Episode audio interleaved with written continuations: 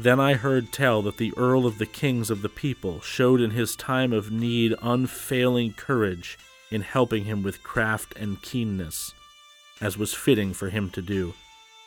He paid no heed to the head of the dragon, but that warrior in arms struck at the hostile serpent somewhere lower in his body, so that his shining and gold plated sword sank into his body, and the fire proceeding therefrom began to abate. Then the good King Beowulf got possession of his witch yet again, and drew his bitter and battle sharp short sword that he bore on his shield. And the king of the Geats cut asunder the dragon in the midst of his body, and the fiend fell prone. Courage had driven out his life, and they two together had killed him, noble comrades in arms.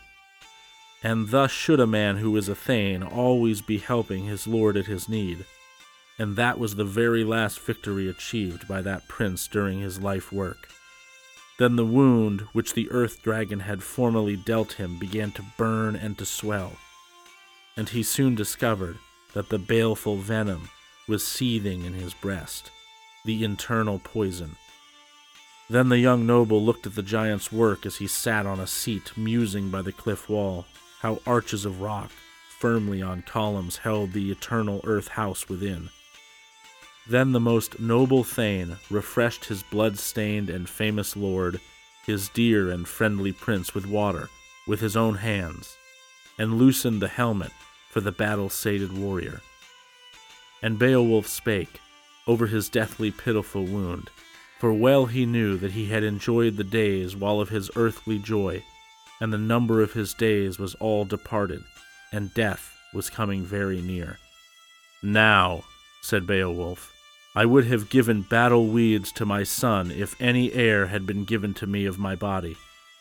I held sway over these people fifty years, and there was no folk king of those who sat around who dared to greet me with swords or oppress with terror.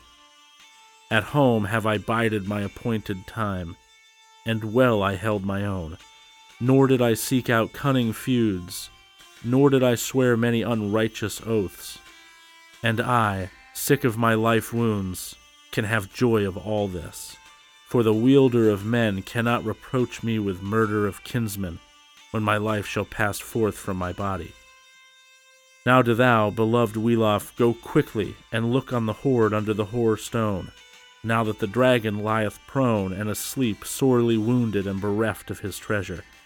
And do thou make good speed, that I may look upon the ancient gold treasures, and yearly be feasting mine eyes upon the bright and cunning jewels, so that thereby, after gazing on that wealth of treasure, I may the more easily give up my life and my lordship over the people, whom I have ruled for so long.